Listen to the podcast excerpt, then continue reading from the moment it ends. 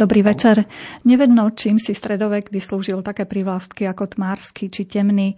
Dnes sa budeme rozprávať o tom, či bol stredovek naozaj temný, čo sa konkrétne myslí pod týmto pojmom, aká bola úloha cirkvy v stredoveku, aké boli jej pozitívne aj negatívne diela v tomto historickom období ktoré obdobie cirkvy bolo najtemnejšie, ak to teda nebol stredovek. A na tieto a ďalšie otázky budeme hľadať odpovede s hosťom, ktorý prijal pozvanie do nášho košického štúdia Rádia Lumen.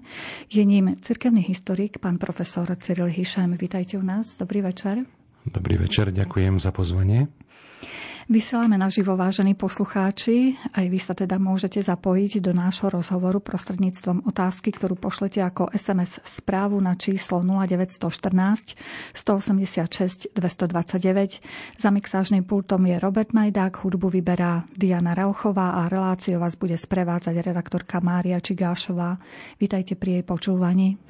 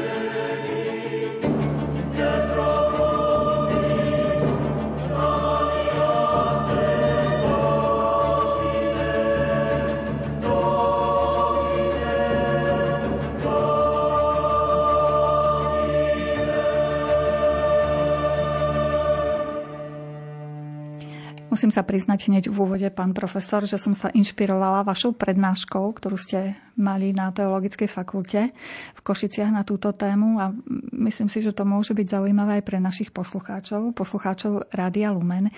Skúsme im teda priblížiť takto v úvode, kedy vlastne pribudol ten privlastok temný stredovek. Na Teologickej fakulte mávame teologické večery. Už bolo niekoľko takýchto večerov. Spočiatku boli len naživo, potom čas, v čase covidu sme prešli na online formu a ja už som patril medzi tých, ktorí prechádzali aj na tú online, aj mohli už byť niekoľký prítomní, čo sa veľmi osvedčilo. Mal som tam zvlášť tému, ktorá dvakrát bola odložená a napokon ani nebola realizovaná. Bola to na tému EŠTB a spolupráca cirkvy s touto štátnou mocou. A tak tá sa neuskutočnila. Ale vznikla táto téma, ku ktorej sa vlastne vzniklo to takom sprostredkovaní toho, čo sa niekedy v médiách dopočúvame. Ak niekto chce povedať niečo zlé, alebo povie, že niekto nie je flexibilný, alebo že nie je súčasný, tak povie, že žiješ ako v temnom stredoveku. A najčastejšie do tohto temného stredoveku považujú všetkých tých ľudí, ktorí sa hlásia k Bohu a hlásia sa k cirkvi. A keď som to počul už niekoľkýkrát a pri jednom takomto politickom rozhodnutí, tak som povedal tedy, že rád by som rozprával na takúto tému, aby sa konečne objasnilo, či ten stredovek bol temný alebo nebol temný. Čiže ako to vnímate ako cirkevný historik, keď to počujete? Zrejme asi sa vám ježia vlasy pri takýchto termínoch? Tak, e, tak ako každý, e, vieme aj nejaké tie novšie výskumy, ktoré sú, ale tak zvlášť treba si to vedieť podeliť. Ako delíme celý svet, v podstate aj ten historický svet, ako aj ten cirkevný, tak ak by sme chceli povedať, že čo to je stredovek, tak e, musíme najprv zadefinovať, čo je to starovek a čo je to možno nový, novovek. A tak vieme veľmi dobre, že starovek sa považoval v tých všeobecných dejinách možno do príchodu Ježiša Krista alebo nástupu kresťanstva. A potom nastupuje tu stredný vek a potom ten najmodernejší. A v cirkevných dejinách to delíme skôr do, podľa niektorých do roku 313 a obrátenie Konštantína Veľkého. Niektorí považujú koniec stredoveku za rozpad rímskej ríše a zánik západorímskej ríše v roku 476 a niektorí posúvajú starovek až do roku 600. Čiže aby to trošku je tak chronologicky. A potom ten koniec stredoveku, opäť máme tu niekoľko pohľadov, niektorých vravia, že stredovek sa končí dobytím Konštantinopola roku 1453, alebo objavenie Ameriky, pretože sa začína nová doba, ktorá úplne zmenila celý svet, nielen ten cirkevný, z 12. oktobra roku 1492, keď sa tie tri loďky doplavia na druhú stranu, myslia si, že už sú konečne v Indii alebo začiatok reformácie rok 1517, kedy e, západná církev sa rozdelí do dvoch častí. A to je protestantskej a katolickej. No ale toto obdobie, to znamená, že ak to zadefinujeme, že prečo je to až po začiatok teda 16. storočia, tak výraz media etas, to znamená, že ten stredný vek je zavedený talianskými učencami 14. a 15. storočia, a medzi ktorých hlavne rátajú Francesca Petrárku, ktorý bral toto obdobie pejoratívne. To znamená, ako by chcel sa vysmiať tomu, že tu je nejaký medzivek, ktorý pred tou slávnou rímskou ríšou, ktorá tu existovala, a jej návratom, to znamená renesancia, čiže určitý návrat naspäť antike, kedy opäť Rím bude slávny, tak chcel na to poukázať, že toto predtým, ten starovek bola sláva, to medzi tým nebolo nič, alebo to bolo temné, tam nemáme žiadne dejiny a tá sláva rímskeho impéria je zaniknutá. A potom nastáva to obdobie, kedy aj v architektúre sa naspäť vracia všetko k antike, tak e, chcú to použiť, že to je niečo vznešené, niečo imaginárne, že je to niečo, čo úplne ináč e, ukazuje na tento svet. A tak to vidíme, že vytvára sa tu určitý mýtus. Mýtus, že to, čo tu nebolo doteraz rímske, ako keby, tak je temné. A preto to dostalo aj takýto názov. Tento názor je už dávno vyvrátený a možno aj s tým, čo tu prichádza, keď osvietenci v čase renesancie chceli poukázať, že vidíte, tu teraz to bolo také zahmlené, ale my sme tu donesli nové svetlo, tak je nesprávne. Samozrejme, že takýto postreh je úplne nesprávny. Mm-hmm. Lebo s týmto obdobím, keby sme si listovali internetom, tak Zistíme tam také tvrdenia, že nebolo vtedy žiaden pokrok vo vývoji ľudstva, obmedzené vzdelávanie, ľudia udržiavaní v takej nevedomosti. Tak by som vás poprosila, keby sme prešli tým obdobím, ako vy ho vidíte, s tými pozitívami, s negatívami ako cirkevný historik, že by sme vypichli tie také dôležité mm, veci. Skúsme s tými pozitívami. Je to naozaj tak, že obmedzené vzdelávanie, ľudia v nevedomosti a podobne? No. Teraz trošku by som nacúval, lebo to osvietenectvo chcelo poukázať na to, že tu je hlavno, na prvom mieste tu rozum a že v stredoveku to bola viera. Áno, v popredí v stredoveku bol Boh a v novoveku je človek. Čiže ten presun, ktorý je možno toho vyššieho k nižšiemu. A ak teda chceme poukázať e, na stredovek, musíme v ňom samozrejme vidieť církev, pretože tá zjednocuje celé spoločenstvo a samozrejme je aj nositeľkou vzdelávania. E, keď tu vidíme, že čo sa vlastne v procese stredoveku vytvára, tak vidíme, že je tu stredoveké mesto, ktoré sa vytvára, stredoveký hrad, ktorý sa nachádza nad mestom, a takto je aj územie celej Európy, lebo môžeme rozprávať o stredoveku v Európe, tak je rozdelené práve na jednotlivé kráľovstva, ktorých vládne kráľ a ten má právo e, viesť obranné vojny, viesť útočné vojny jeho právo sa mení za úplne záväzné, ale máme tu aj právo cirkevné, ktoré je záväzné nielen pre klérus, ale aj pre súkromné a rodinné právo. A to je, sa vzťahuje vlastne na každého. Kultúra v stredoveku sa dostáva do úplného vývoja. Veď máme vynikajúce pamiatky písomníctva z tohto obdobia, ako sú kroniky, legendy či ságy, alebo architektúra, ktorá je po súčasnosť veľmi dobre viditeľná, či už sú to baziliky, katedrály, hrady a mesta, ako som už aj spomínal, alebo máme tu rozvoj vytvarného umenia, a to sú mnohé krydlové oltáre, fresky, mozaiky, sochy, či už stáli v kostole, alebo boli samostatne umiestnené po mestách alebo aj na iných eh, krížnych cestách napríklad tak e, potom je to aj užitkové umenie, samozrejme, ktoré sa rozvíja, či už sú to koberce, tapisérie, tkaniny, zbráne, šperky, relikviáre, keramika, sklo. A rozvíja sa hudba a literatúra. Ak by sme mali povedať tam, kde je temno a kde by vládla iba vojna, tak nemôže sa rozvíjať niečo takého, to, čo som všetko spomínal veď to potrebuje mať aj určitý rozkvet a práve ten stredovek poskytoval tento rozkvet e, pre celú Európu. Ak by sme to mali zhodnotiť, Európa v čase stredoveku najviac unikla pred celým svetom. Bo ak zoberieme dejiny, aj keď dnes mnohí sa snažia nájsť v tých e, prapôvodných dejinách iných kmeňov, ktoré sa nenachádzali v Európe, napriek tomu musíme vidieť, že tá Európa vtedy naštartovala. Ak zoberieme čisto len západnú Európu, tak tá o to ešte viac, pretože sa to vymení obyvateľstvo. Po zániku západo rímskej ríše a teda po následnom sťahovaní národov, ktoré obsadzuje Európu, ako by Európa v kultúre musí začínať od nuly. A najprv pokresťančiť a skultúrniť všetky tie národy, ktoré tu prišli. A tá dynamika, ktorá sa tu nachádza od toho 6.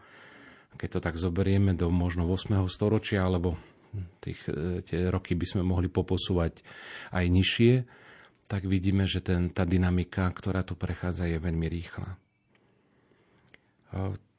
spoločenskou, e, spoločenským prostredím bol feudalizmus, ale povedzme si, teda privázanosť na pôdu, ktorý spôsob doteraz je najlepší, alebo možno ktorý dáva rozvoju človeka. To hovoríme o demokracii, ale aj to nie je najideálnejší spôsob a možno raz nájdeme ďalší spôsob, ako je, ale každá doba mala svoj systém, ktorý Musíme ho vidieť v čase, v ktorom sa to udialo a v priestore, v ktorom sa to dialo. Nemôžeme to premiesňovať z dnešného pohľadu a hodnotiť veci, ktoré boli v minulosti. Spoločnosť sa delila v tomto období na privilegovaných a poddaných. To bolo vlastne aj spojení s, tom, s feudalizmom. Ale vidíme dobre, že tá najväčšia hybná sila, ktorá tu bola, tá pôsobila cez církev. Cez mnohé rehole, ktoré vznikajú v tomto období, vidíme zase, ako divočina či prales sa zmenia na kultúrnu krajinu a pribúda aj obdobie mieru. Ak sa niekedy tak pozerám, to máme blízko jasov, tak keď sa tak pozriem, to boli pre premonštrátov odľahlé miesta, ktoré kultivovali, klčovali, obrábali pôdu, snažili sa využiť prostredie, v ktorom sa nachádzali, tak ak to zoberieme z toho pohľadu, aký obrovský kláštor, lesy či, či e, zem, ktorá tam sa nachádza, ak tak prichádzate z kopca a pozeráte sa na, na ten priestor, tak poviete si, to veľmi dobre tu prišli do tohto miesta a veľmi ho vedeli skultivovať. Samozrejme dôsledky, ktoré sú až po súčasnosť a dnes e, Eh, ako vyzerá, tak to už by bolo na inú reláciu, ale samozrejme eh, je to nejaký ten spôsob aj investícií, aj toho, čo sa tu vlastne zanedbalo za 40 rokov, keď sa tento majetok iba využíval a nijak ináč sa nepoužíval. Ale možno keď to obnovia a tú svoju krásnu záhradu, tak opäť to bude krásne podľa mňa. Tak tá záhrada je iba na polovičku, lebo na tej druhej sa pestovala na zelenina. Ano. Ešte počas eh, svojho obdobia, teda počas obdobia eh, komunizmu, ale to už tak prišlo jedno s druhým. Mhm. Keď ste, budeme samozrejme pokračovať ešte v tejto téme, keď ste spomínali tie hraničné roky, dobre, skoro tisíc rokov trval stredovek? tak tisíc rokov to delenie, lebo niektorí majú kratšie, aj dlhšie samozrejme. Pritom, keby sme to tak mali rozpočtovať, aj novovek, ktorý vznikol už pod hovoríme o samostatnom 19. storočí, ktoré sa prednáša, tie sa oddeluje po tom storočí, alebo hovoríme potom o modernizme, postmodernizme alebo už doba po, po postmodernizme. Čiže aj to delenie na jednotlivé epochy no, je náročnejšie a dnes ešte viac, keďže tá dynamika spoločnosti, ktorá je, tak je príliš rýchla. A tie spôsoby, ktoré sú, keby sme si zobrali len v umení alebo v kultúre alebo pri maľovaní obrazov, tak si zoberieme, že možno za každých 5 rokov tie obrazy e, vyzerajú ináč, alebo možno tie obdobia úplne kratšie, ktoré ten človek sa snaží zrealizovať.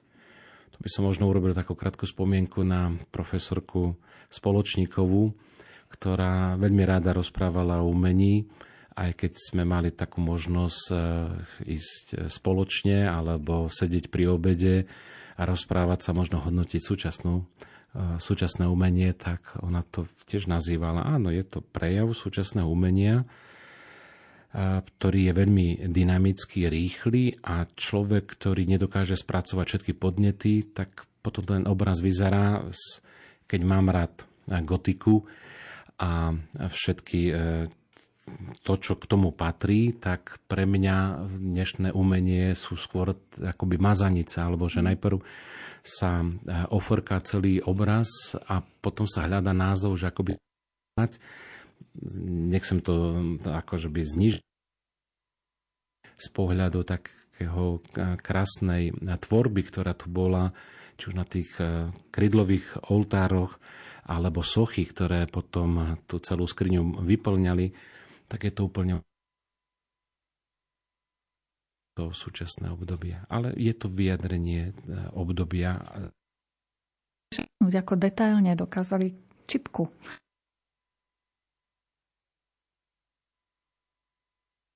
Aké témy vlastne v stredoveku prevažovali na obrazoch, respektíve v architektúre? Tak máme zvyčajne, je to zo života svetých. Čiže je ten kostol, ktorý je ktorý je zasvetený k niektorému tomu patronovi. Je končený samozrejme katedrála svätej Alžbety, tak 1508, keď je dokončený, tak v podstate ledva, len, len, že stihol to ešte byť vybudovaný v stredoveku. Podľa niektorých kritérií už by bol dokončený teda v novoveku ale tam máme Alžbetu na mnohých vyobrazeniach, ktoré sa tam nachádzajú. Ale treba to tak aj brať, že každé obdobie chcelo znázorniť e, svetu Alžbetu a preto je z viacerých období znázornená a mohla tu byť aj pre niektoré iné spoločenstva, lebo či už tu existovali nejaké cechy, nejaké stavovské združenia, každý chcel mať e, nejaké to vyobrazenie vlastné, alebo potom, e, aby sa aj jeho socha alebo obraz eh, mohli nachádzať v takom vzácnom priestore, tak eh, preto sa môže zopakovať viackrát. A potom sú to na týchto samozrejme eh, výjavy, či už napríklad tu by sme mohli pokračovať životopis svätej Alžbety, ktorý je na viacerých obrazoch, čiže 12 maľbách znázornený podľa jednotlivých udalostí. No samozrejme, že na takomto krydlovom oltári nemôže chýbať e, obdobie adventu, čiže od zvestovania až po narodenie e, pána Ježiša. No a keďže stredovek bol e, silne poznamenaný aj utrpením a smrťou, tak aj vlastne jednotlivé zastavenia krížovej cesty, ak by sme to takto nazvali, utrpenia Ježiša Krista, ktoré sa potom nachádzali na, na, na takomto oltári. Samozrejme nemohol chýbať výjav z Kalvárie, čiže uprostred pán Ježiš, zväčšene to oddelovalo loď od prezbytéria a pod krížom sú Pana Mária a svätý Ján.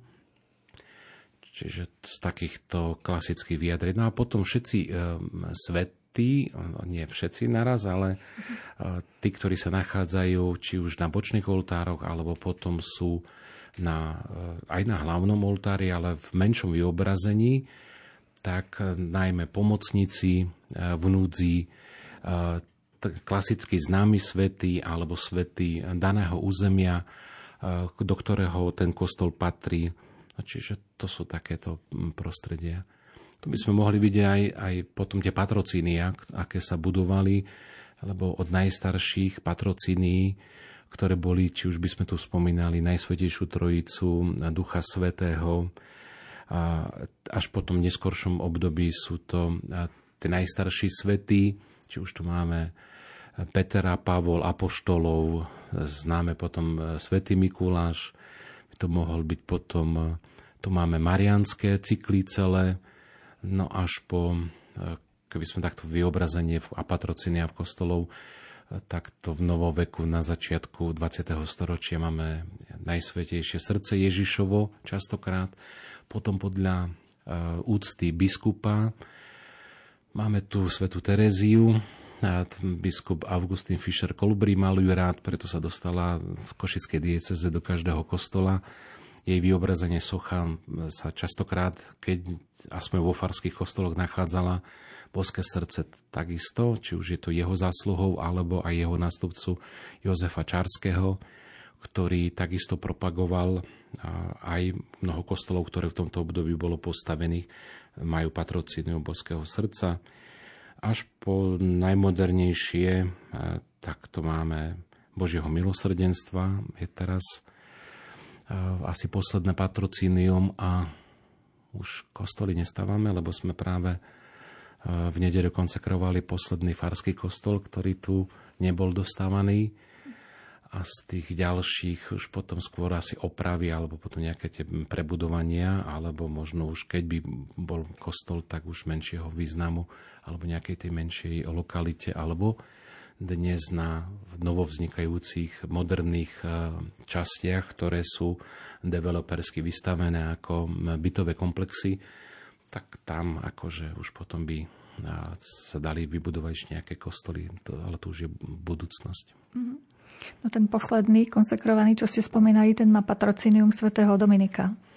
E, Savia. Áno, a to, ale to sú tak ešte tie patrocinia hneď po vzniku e, po 90. roku sa e, vytvárali, čiže to, že kostol dostávaný o 30 rokov neskôr, ako je vybranie jeho patrocínia, lebo práve týchto svety sú na, tak v rámci totality a možno takýchto salesianských diel propagovaní, takže myslím si, že aj toto bolo jedna z možností, že prečo sa takéto svety tu dostávali. dostávali. Ešte neboli také tie moderné prvky, ako dnes máme, no tak možno príde ešte v takej veľkej úcie, tu máme Šarbela, tak možno to by sa ešte tak e, možno očakávalo, že ešte si pribudne. Mm, a teraz aj Sveta Filomenka tiež e, začína byť takou obľúbenou sveticou. No. Stačí pri tom, aby bol jeden dobrý propagátor, ktorý ju tak trošku dostane do povedomia, ale však samozrejme, takto to bolo aj v minulosti. Ak máme takého patrona, ktorý je, poviem, duchovný patrón, ktorý sa snaží vlastne pritiahnuť aj svety, ktorí tu boli a ktorí len tá, tá úcta zanikla po nejakom období, tak je to tiež pekné. Mm-hmm. My o chvíľočku ponúkneme pesničku našim poslucháčom, ale keď sme rozprávali o tom umení, naozaj, že koľko toho vzniklo počas stredoveku a spomenuli ste biskupa Kolbriho, my sme urobili taký cyklus kedysi dávno o biskupoch Košickej diecezy a keď si dobre spomínam, tak on veľmi fandil umeniu. Či si milím ho s niekým? Tak e, asi viacej fandil ešte Žigmund Bubič, lebo ten náš diecezu zadlžil na to, aby zreštauroval eh, mnohé kostoly, ale to si aj vyžadoval čas. Myslím si, že eh, Žigmund Bubič eh, trošku sa dostal aj na periférium, aj kvôli tomu, že je tu v období 1896, kedy je milénium príchodu Maďarov do Karpat, tak do karpatského oblúka a to trošku tak zatienilo, hej, mm-hmm. že to všetky jeho aktivity, ale tým, že bol aj mecenáš a umeniu sa vyznal, lebo keďže bol v Eisenštáte u Esterhaziovcov vychovávateľom detí a s nimi pochodil aj Paríž a Londýn, takže bol zbehlý. My v dome svätej Alžbety je e, oltár kláňania sa troch kráľov, ktorý bol v Paríži na, e, kúpený na burze. Čiže niekedy aj staršie veci, ktoré sa predávali na burzách, sa dostali k nám, lebo bol dobrým obchodníkom a vedel sa trošku aj poutáčať.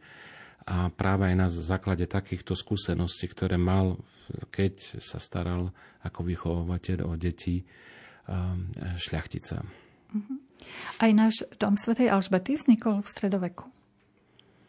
Samozrejme, je to, patrí to všetko do stredoveku, aj keď už sme v podstate v tom vrcholnom a neskorom stredoveku. Tá idea tu vzniká v tom vrcholnom a je dokončená teda v neskorom, preto aj gotika tu dochádza, gotika, gotika už beží dlhé roky a kým sa dostala do Košic, tak už tu máme obdobie neskorej gotiky ale patrí medzi majestátne diela samozrejme. Ale tu tomu predchádzal aj určitý kult, pretože takýto obrovský kostol, ktorý tu je, e, mal byť postavený 5-loďový, neskôr sa zmenšil na trojloďový.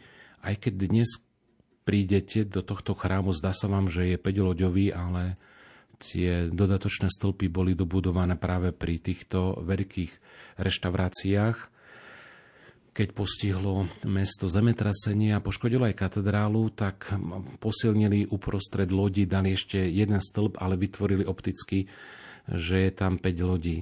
Ale je to optika, on je pôvodne na troj, ale pôvodný bol ešte veľkolepejší chrám, mal byť vybudovaný. Preto som sa spýtala na ten náš dom svätej Alžbety, pretože je nádherný, takže asi to nebolo také zle s tým stredovekom, keď takáto nádhera vznikala v tom období. Samozrejme, boli to aj tí, ktorí radi podporovali tieto stavby, pretože nebola to záležitosť iba nejakej zbierky. Zbierky, tak ako poznáme, to je t- také tie kostolné zbierky, to je záležitosť súčasná lebo takéto e, mnohé kostoly boli financované či už od teraz toho svetského patróna, ktorým tu bolo mesto, alebo na dedinách to bol nejaký zemepán, alebo šľachtic, alebo potom nejaké spoločenstvo, ktoré ho založilo. No ale keď prišli všetci o majetky, pretože tie boli znárodnené, a takisto aj cirkvy boli zobrané mnohé majetky, ktoré boli určené práve pre tento cieľ, aby sa z nich mohol obnovovať chrám, tak e, nič neostalo iného, len sa zbierať. Mm. Medzi také klasické, e, čo ľudia prispievali na v podstate potreby kostola, boli pri každom pohrebe sa dávali sviečky, no lebo elektriky nebolo, čiže tam naklady ani s kúrením z elektrikou neboli žiadne, či bolo potrebné zabezpečiť svetlo, to sa dávali pri pohreboch. A, no a kvety sa dali nazbierať, tak to sa trošku ináč dalo s tým a oltárne plachty vedeli našiť nejaké tie spoločenstva pri kostoloch, oltárne spolky, ktoré vznikali, aby sa postarali práve o takúto výzdobu. Čiže iné náklady tam neboli a v súčasnosti museli sa začať vytvárať zbierky, aby finančne pokryli to, čo bolo vlastne zobraté. Áno. Takže my teraz ponúkneme hudobné osvieženie našim poslucháčom a keďže vysielame naživo, môžete nám poslať svoju otázku formou SMS správy na číslo 0914 186 229. Hovoríme o mýte temného stredoveku.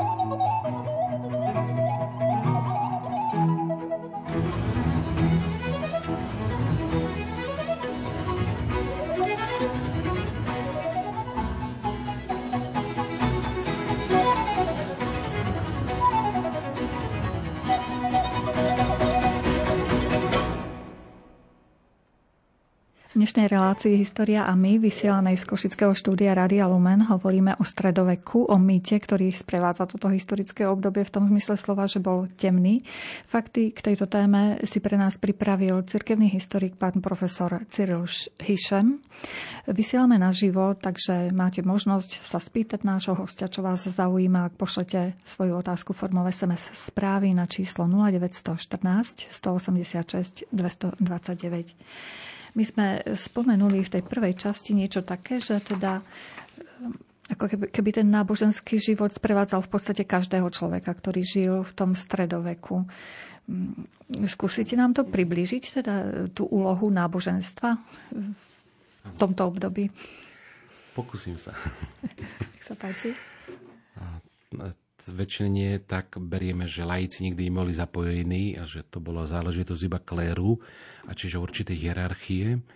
Ale môžeme povedať, že ten náboženský život, aby sme teraz nehovorili o organizačnom živote v cirkvi, ale ten náboženský život bol veľmi bohatý a niekedy život laikov veľmi prevyšoval dokonca aj život e, teologicky vzdelaných ľudí tá jednoduchosť, ktorá to vzniká, tak nás častokrát posúva ďalej. A tu mám niekoľko príkladov, ako je svätý František. V podstate je to obrátenec k lepšiemu životu, ktorý sa snaží, aby svoju vieru prežíval naplno a pre neho to známe slovičko poverelo, čiže chudáčik alebo od chudoby teda, že sa zriekol všetkého, všetkej náväznosti na majetok, tak e, v podstate tu bola aj príležitosť, lebo neberme len jeho ako osobu, ktorý začal reformovať celú církev od seba, tým, že zmenil vlastný život a zmenil celú církev. Tam máme ten výjav. Inocent III vidí, že príde nejaký biedáčik, ktorý podoprie stĺpy, ktoré sú na Lataranskom paláci a ten e, chrám sa nezrútil, pretože on ho drží. Určitú aj takú nespokojnosť, ktorá predtým bola a to by sme možno aj išli aj takým tým pozitívnym i niekedy k negatívnym situáciám, pretože ak klasické kláštory, ktoré tu boli zakladané, tak neskôr sa dostali do problémov, pretože zrazu v kláštore bol dobré miesto na život. Ak to poviem moderným slovom. Je to dobré miesto na život. A to si uvedomovali aj niektorí zemepáni, ktorí pre svojich synov nemali miesto. Tak si povedal, tak, takýto, on by tiež tam mohol byť v tom kláštore, on by to tam mohol riadiť. Nebude síce ako mních, ale mohol by spravovať, pretože zvlášť žobravé rehole sa snažili nespravovať majetok. U Františkánov to vidíme, že, že tam zvlášť aj po smrti svätého Františka došlo k takému napätiu až rozdeleniu rehole, ktorú František zakladá. Tí, ktorí chceli úplný život, čo znamená úplnú radikálnu chudobu a tí, ktorí v tej chudobe chceli si aspoň niečo povoliť. Niečo povoliť znamená, tak môžem prežívať príbeh, že ak by si vyjednávali, že no ale tak, aby už keď celý deň sme, keby sme mali jednu striežku, kde si môžeme pod ňou ľahnuť. A tej striežke priložíme 4 múry na vokol a potom tam ešte aj postel by sme dali. A, áno. Alebo pre ten normálny život si povieme, že áno. E, reholník, žiaden františkán nevlastní, ale len spoločnosť vlastní. Aj keď majú nejaký ten kláštor a potom chceli mať aj vlastnú knižku na oltári a tak ďalej. Čiže to z toho potom prišiel niekto, kto im chcel podarovať, že on im vymaľuje celý kostol. A potom to máme s freskami známymi až po súčasnosť. Čiže to sú také tie potom pnutia, ktoré tu existujú. Ale to, to Františkovo vystupovanie pomohlo vlastne ľuďom, dostať sa k tomu, že aj chudobní a ľudia bezmajetní môžu ísť do rehole. Lebo predtým to bolo záležitosťou, ale zo sebou veno. Treba priniesť, čiže určitú zabezpeku do kláštora, či už to bol mužský alebo ženský kláštor a niekedy je spojené s majetkami, určitými donáciami a darmi, ktoré prichádzali a v tej chvíli sa ten naozaj kláštor mohol nabaľovať z týchto darov až niekomu to pripadlo veľmi dobre a tak sa dostali do kláštorov ľudia, ktorí nemajú ani cirkevného ducha a oni chcú len spravovať majetky. A takto potom dochádza sa k tomu, že ten úpadok kláštore padá, lebo aj tí mnisi si povedia, tak keď tu náš predstavený e, žije takto, tak ani my takto nebudeme žiť a to už je jeden kolotoč na úpadku. Čiže to je taká tá zabezpečenie a možno výmena takej tej anarchie, ktorá by tu mohla vzniknúť a to, čo je.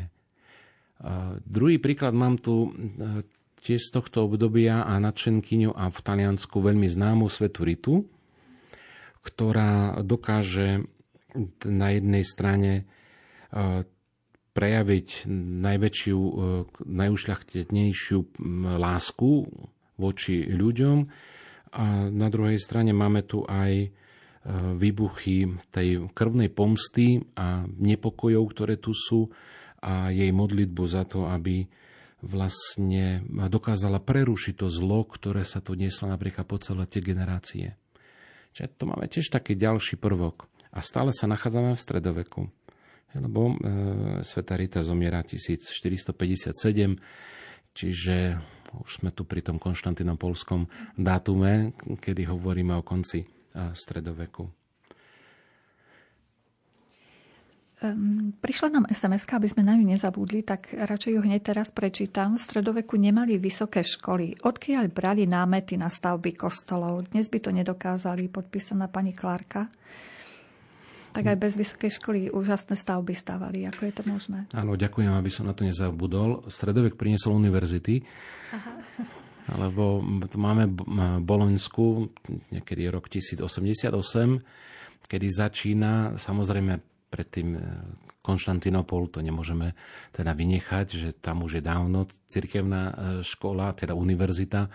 Niečo podobné môžeme povedať Konštantína metod, ktorí prichádzajú na naše územie tiež to prinášajú so sebou e, vysokú školu, čiže aj k nám, aj keď nie takým systematickým prvkom, ale e, osobnosťami sa to prenáša, takéto vyučovanie.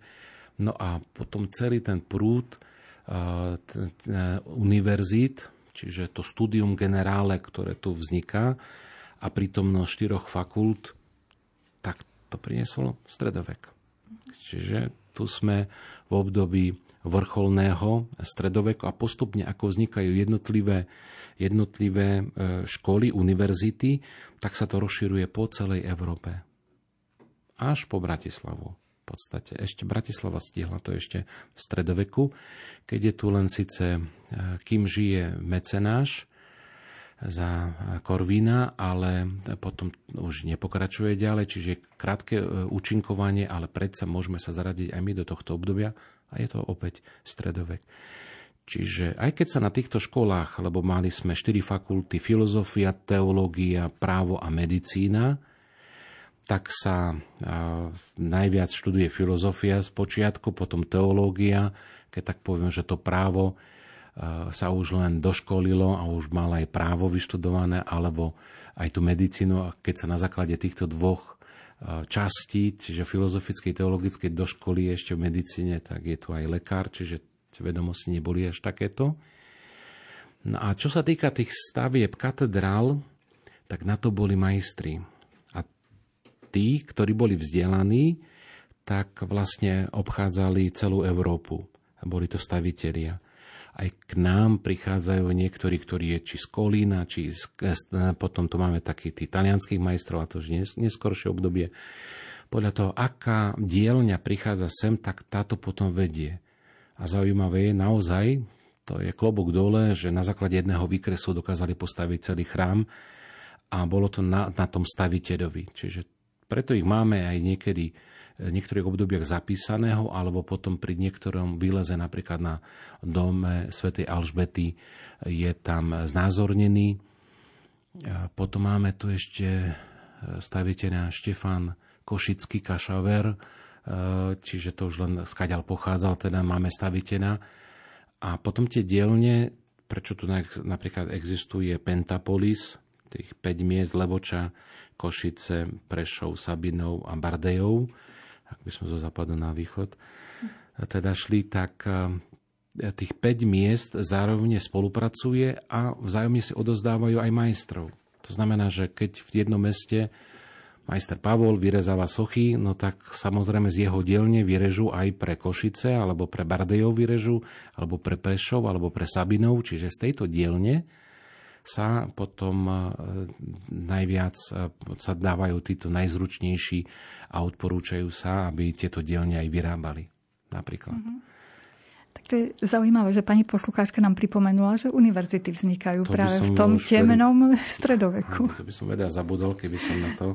A dobre, tak ďakujeme veľmi pekne, pani poslucháčka. E, ešte mohla by som sa pristaviť trošku pri mravnom živote. My sme pripomenuli ten náboženský mravne, ako žili v tom stredoveku. Bolo to prísne, čo si mohli dovoliť? Myslím si, že primerane obdobiu, v ktorom sa žilo, lebo to, čo dnes by sme hovorili o prísnosti, tak pred 30 rokmi by sme to považovali za veľmi nejaký odvar prísnosti. To znamená už len skúsenosť naša, keď už človek požije niekoľko rokov, tak si môže povedať, no tak to bolo úplne ináč. A v tomto období, nakoľko čo sa dalo, samozrejme aj pri tom možnosti, je tam aj samozrejme veľa neresti, lebo predsa len ten e, stredoveký človek e, bol, poviem, taký istý, ako aj v súčasný, čiže jedna aj druhá strana tu boli. Ale čo sa týka aj tej nábožnosti, tak e, bola to taká určit, bol tu taký určitý záujem aj o to, aby sa predbiehali. Napríklad, ak boli združení v cechoch, niektorí ľudia, remeselníci, tak niekedy sa predbiehali v tom, kto urobí napríklad do chrámu väčšiu monštranciu. A cech zlatníkov napríklad, ten vyrobili ju polmetrovú a potom prišiel cech e, vozov a tí, alebo pekárov, tí vyrobili metrovú a tí ďalší 1,5 metrovú sa zájomne predbiehali, kto viac urobí alebo väčšie niečo urobí. Čiže aj preto niekedy v tých kostoloch sa zdá, že ako by to bolo skladisko e, e, šackamer má hneď teraz no, že pokladnica e, vytvorená. Ten kostol nepotreboval preto toľko monštrancií, ale niekedy to bola túžba ľudí sa predbiehať, ktorá monštrancia sa poniesie na, pri sprievode a kto bude vlastne tam prezentovaný. Aj Bola cez to. prestíž, prestíž pre tú skupinu ľudí. Áno. Uh-huh. Čiže preto sa aj predbiehali. V kostole sa či jedna monštrancia, ak je funkčná a je nositeľná a pán Ježiš sa zmestí do každej, či do polmetrovej alebo do metrovej, ale niekedy to bolo záležitosťou ľudí, ktorých sa chceli. Mravný život, teda aby sme nezostali iba pri nejakých tých anonimných ľuďoch a keď som tu spomínal, že mnohí preukázajú veľkečnosti, tak môžem pre takých známych a zo stredoveku by sa napríklad vybral svätý Bernard, ktorý oslovuje tu križiacké výpravy. Vďaka nemu sa posunulo toľko ľudí k tomu, aby išli obhajovať záujmy eh, i katolíckej cirkvi, ale cirkvi ako takej všeobecne. Keď už je tam islám, prítomný a dochádza k zabíjaniu putníkov, ktorí tam prichádzali. Tak je tam istý záujem. Svetého Františka a Dominika, to sú tie žobravé hole, aby som ich neopomenul. Tomáš Akvinský a jeho veľkolepé diela, sumy teologické, ktoré sú mnohostranné. Čiže e, je to ďalší rozmach, ako keď tu máme, a je to stredovek stále. Alebo svätý Bonaventura, jeho mystika, ktorá je opisovaná, to itinerario mentis ad deum, putovanie mysle k Bohu. Tie jednotlivé stupne, ktorých sa človek vlastne až ex, exaktické stupne, ktoré k Bohu približujú. To je obrovské, e, veľkolepé dielo, ktoré je stredovek. Alebo ľudovit 9., ktorý e, zakladá či sirotince, chudobince, e, hospice a poznáme ho skôr z križiackých výprav, pretože aj povesti svetosti zomiera na nich. Alžbetu Durinsku alebo Uhorsku som tu párkrát aj v spojitosti s Košickým domom spomínal. Čiže mladá žena, 24-ročná, ktorá dokáže toľko toho prežiť, čo nám sa to nezdá niekedy, že pri dvojnásobnom veku nestihli by sme toľko ako ona a dostane sa tak do povedomia. Je to tiež stredovek a jej úcta rozšírená vlastne po celej Európe, pretože ak tu máme e, sirotince alebo chudobince, ktoré tu sú, tak e, napomáhajú. Sveta Agnesa, Sveta Hedviga a mnoho iných ďalších, ktorí vlastne žijú v tomto období. A je to stále stredovek s privlastkom. Temný. Vraj. Údajne. Ale Čiže zistujeme, mo- že nie je tak. Tak, môžeme povedať, že celá táto epocha je o mnoho vyššia za obdobím staroveku, ktorý tu bol. Aj keď sa možno pre Rímanov alebo tým, ktorí patrili do rímskej ríše, zdá byť niečo menej cenejšie, ale v stredoveku sme sa posunuli tak, že zrazu tu nemáme otroctvo. Alebo už len doznievajúce otroctvo, ktoré tu je, čo starovek mal. A to priniesol tento stredovek. Čiže e, mnoho národov, ktorí sa dostávajú e, práve aj bližšie k Bohu, teda aj bližšie ku kultúre, lebo jedno s druhým je to veľmi, veľmi spojené. No a ak by sme to mali porovnať teda s tým, čo tu prišlo, tak v podstate ten stredovek bol potom pokojnejší ak by sme mali zobrať, že čo prináša novovek, a to sú osvietení filozofi, či reformátori a revolucionári, ktorí zvrátili dovtedajšiu istotu pre ľudí a pre určitý vývoj a zvrátili chod dejín. A možno e, pomohli tomu, že sa niektoré veci ináč vyvíjali, ale e, za použitie akých prostriedkov. Tak e, tí túžili po slobode, rovnosti či bratstve, no nie slobode ducha. Sloboda tela tam išla viacej. A to, čo nasleduje k tomu. Čiže zavrhnuté sú princípy, ktoré boli založené na Bohu a jediným cieľom a princípom sa dostáva človek. Čiže to možno takto porovnať jedno s druhým. Čiže ako si to tu tak rozprávame, rôzne tie také detaily z obdobia stredoveku, tak to naozaj nebolo až také temné obdobie, ako dostalo nakoniec takýto prívlastok, ten temný stredovek. Ale napriek tomu, že sme teraz vypichli naozaj množstvo úžasných vecí, ktoré sa udiali e, v období stredoveku, sú tam aj také menej pozitívne ano. udalosti. Samozrejme, že nie je to ideálna doba tak, tiež. Tak. Treba aj o tom rozprávať, aby to nevyznalo, že ano. apologeticky som tu zasadol a obhajil som stredovek. Treba povedať, že aj veľa vecí bolo e, negatívnych a niekedy aj zásahy. A to, ak by sme išli od, e, od, aj v cirkevných hierarchii od samého vrchu, tak sú tu aj nevhodní, nehodní pápeži, ktorí boli zvolení politikou dvoch rímskych rodín, ktorí sa naťahovali medzi sebou a ktorí tužili potom, kto bude mať väčšiu moc a chceli svoju rodinu stále dosadzovať, vtiahli tento inštitút pápestva do všelijakých rodových záležitostí a bojov. Tam možno povedať, e, čo sa udialo e, za Formoza, ktorý podstate požehnal dvoch nástupcov pri moci. No a jeho e, nástupca ho dokázal e, Štefan VI e, vykopať z hrobu, posadiť za, na papeský stolec, odsúdiť ho tam, odťať mu prsty, s ktorými požehnával týchto cisárov a potom ho spáliť. No a to, keď ľudia videli tak tohto pápeža zahrdusili Štefána VI. Ďalší povieme, je to skôr taká východná záležitosť, ale obrazoborectvo, kedy na jednej strane mohla tam vzniknúť aj určitá nadúcta voči obrazom, ku ktorej samozrejme, že pápež a potom jednotlivé koncily zaujali stanovisko, ktoré je dodnes platné, že pánu Bohu patrí poklona a svetým patrí úcta.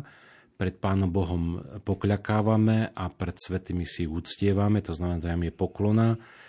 Medzi nimi má Pána Mária hyperdúliu, čiže tú hyperúctu, svätý Jozef protoúctu, čiže protodúliu a ostatných svetých, ktorých tu máme, tam sa to správne rozlišilo. Ale opäť vťahnuté až do politických bojov. Záujmy východných byzantských císarov práve na nejaké tie politické požiadavky a uchytenie moci. I toto bolo.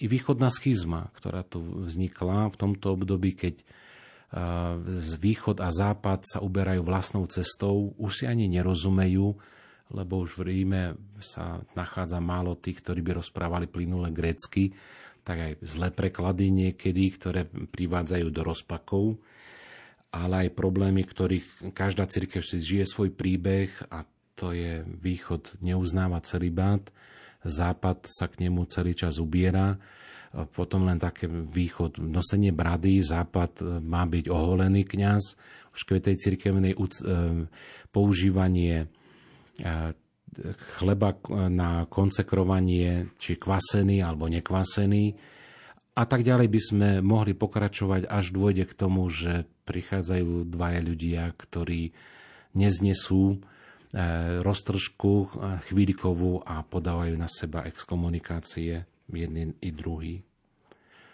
úpadok reholí som už aj spomínal, práve na základe ľudí, ktorí sa niekedy podostávali na miesto nehodní ľudia, ktorí sa dostali do kláštorov bez reholného povolania. Čiže aj to je také negatívne. Alebo obdobie ordály, aj keď veľmi krátke. To boli z nemeckého práva, z pohanstva teda prenesené systém, že Boh sa postará a obhájí nevinného, tak dochádzalo k tzv. súdom, keď napríklad vriacim olejom alebo vriacou vodou, že človek musel tam niečo vybrať z tohto kotla a tým, že sa mu nič nestane, lebo Boh ho chráni, alebo skúška Eucharistiou, že ne, dajú mu príjmanie a on určite nepôjde, ak má na duši ťažký hriech asi, že sa premenil, čo ľudia ináč brali, ako v súčasnosti by to možno aj išli, aj keby sa možno pretvarovali. A potom bola zvaná skúška s mŕtvolou, že mŕtvola viedať ešte posledný znak na to a zvyčajne privádzali ľudí, ktorí mohli napríklad zabiť, no tak ak pri niekom sa pohla ruka alebo vydýchol, takže to bol náznak, my vieme to posmrtné vydýchnutie alebo to uvoľnenie svalstva. To tak, byť. tak, čiže niekedy to ľudia pripisovali veciam obyčajným na prirodzenú moc.